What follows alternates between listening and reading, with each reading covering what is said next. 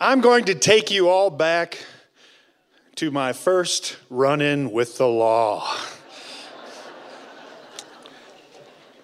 When I was six. Now, I want to assure you all I came from a very loving home. And God bless my mom. She was a single mom. She worked a full-time job while putting herself through college, all while trying to corral her ragtag bunch of four children. I mean, you hear about at-risk youth. She's what I like to call an at-risk parent. I mean, how she kept us all alive while becoming a teacher is still a marvel. See, my brother and my two sisters and I were pretty well known among the babysitting circles of Southern Iowa.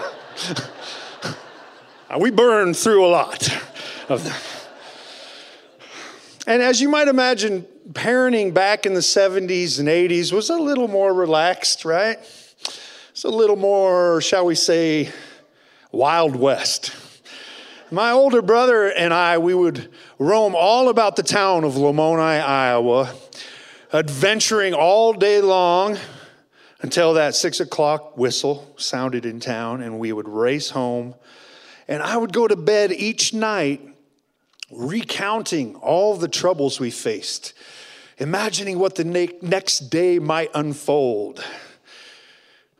One summer day, a friend from the class above me came knocking on my door. I mean, he was much older and wiser by one whole grade. And he carried with him this dangerous bravado, which I really admired.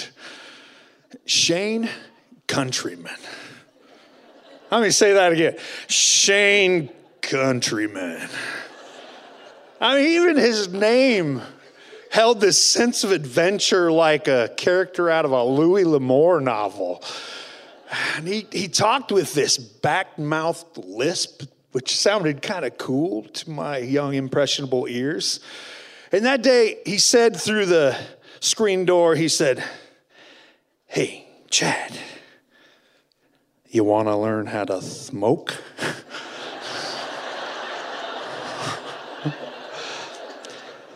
He explained all we had to do was go down to the train depot in town. Now, I knew the depot well because me and my friends, we used to hang out there and we'd play tag by jumping from grain car to grain car until one of my other friends fell off and split his head on the tracks, and we stopped doing that. But what, but what I didn't know was they used to hold auctions in this train depot on the weekends. And that on one of those auction tables, there was this tin container which held loose leaf tobacco and rolling paper. How Shane knew, I have no idea. But he was older and he was wiser. See, the train depot in Lamoni, it's situated smack downtown, and the door was locked. So that meant we would have to break the window in broad daylight to get inside.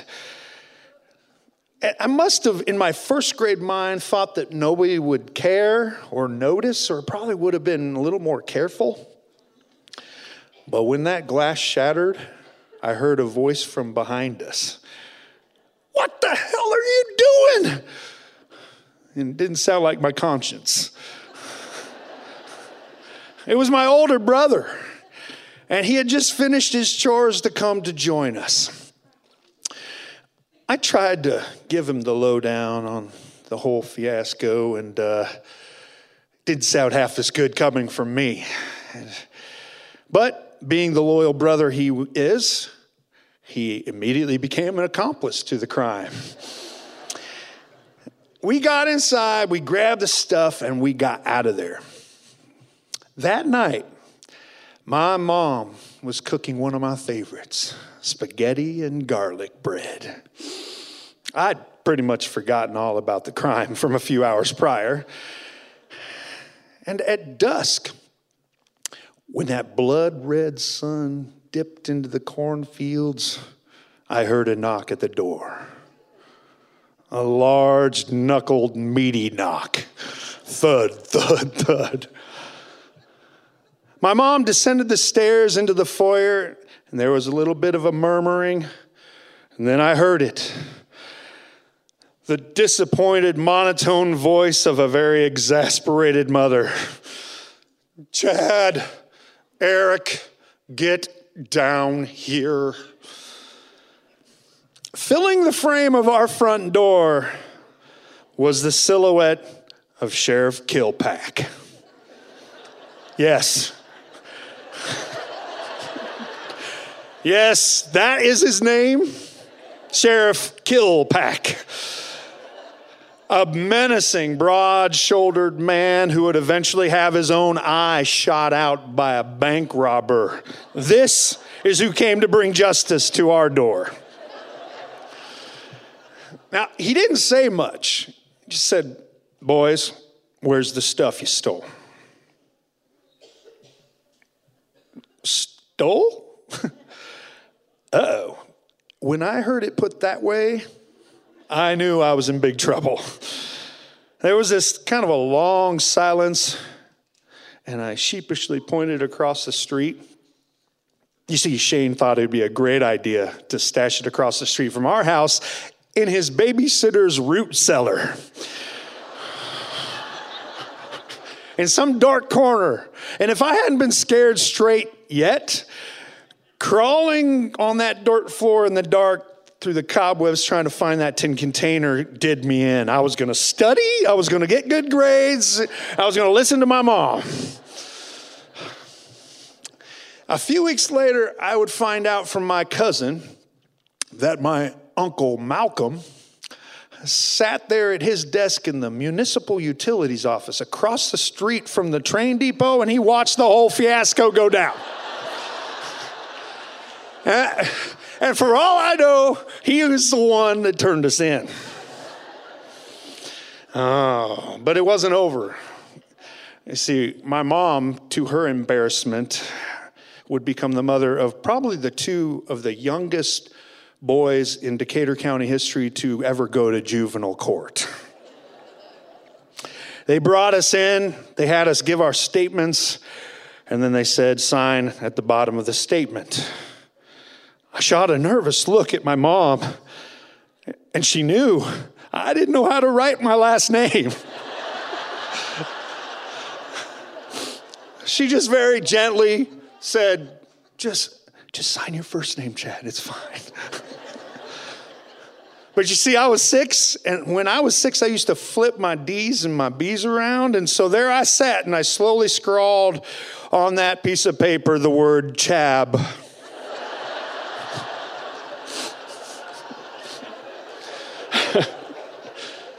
I learned a very big word that day, restitution. And restitution meant that my brother and I would be working the entire summer for my grandfather, painting fences and unloading books into his den. You see, my grandfather is a historian and a theologian. That meant lots of books, big books, thick books filled with moral tales and fables that describe the difference between doing the wrong thing and the right thing. Very clever, my grandpa. Summer dragged on, but through back-breaking work of sweat and toil, my brother and I repaid our debt to society, and we immediately moved to a new town. You see, my mom had just got her first teaching job. And that meant a brand new start in a new town, two hours away, new friends, new school. I could only imagine my mother's relief. Oh, but life is strange. Filled with bizarre coincidences. Like when two weeks later, Shane Countryman would knock upon that new door saying he, how he also moved to this new town. Oh, the look on my mom's face was this perfect blend of disbelief, despair, and seasickness. But her worries were completely unfounded. I mean, my brother and I would become model citizens, never getting into trouble again. Oh, it's been nearly forty years since the train depot robbery. And uh, it's funny when I say it out loud. And life has a way of circling back to different touchstones in our lives. Uh, you see, I became a songwriter, and I write original songs. And a lot of these songs are centered around the theme of redemption. Even my band name is The Redemptions. It wasn't always easy to make a living in this career. Uh, it took about twenty years, and I finally had enough security where I could buy a home for my family. But I didn't just buy any house. I bought my grandparents' house. And so my grandfather's old den is now my den.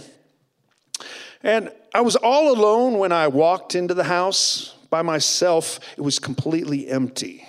Except for one thing, there was something left in the toy closet. It was this alabaster chess set that my grandfather taught us all how to play chess on. And when I pulled the board off the shelf, a dusty old yellow piece of paper landed at my feet. And I noticed that my grandfather's handwriting was in pencil. I noticed my name was on there and some numbers. I picked it up. And upon further inspection, I noticed what it was. It was the log of restitution hours my brother and I had worked off that summer. I kid you not. Talk about a sign. I love being back home. Every day I drop off my own six-year-old son and my eight-year-old daughter to the same school that I attended. And I'm happy to say so far, their criminal record is clean. About a block away is the train depot still, which now ironically holds the Lamoni Police Department.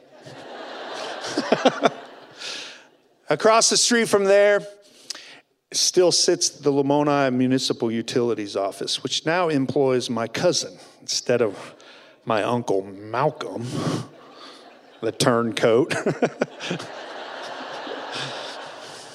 And another cousin of mine, believe it or not, became a judge at the courthouse that holds the infamous Chab document. I have learned through the years that that restitution, that two hundred fifty dollars restitution, was only the beginning steps towards my redemption. Oh, life doesn't work that way. Atonement takes time. And it turns out redemption comes in the same slow pace as life in my hometown. Thank you.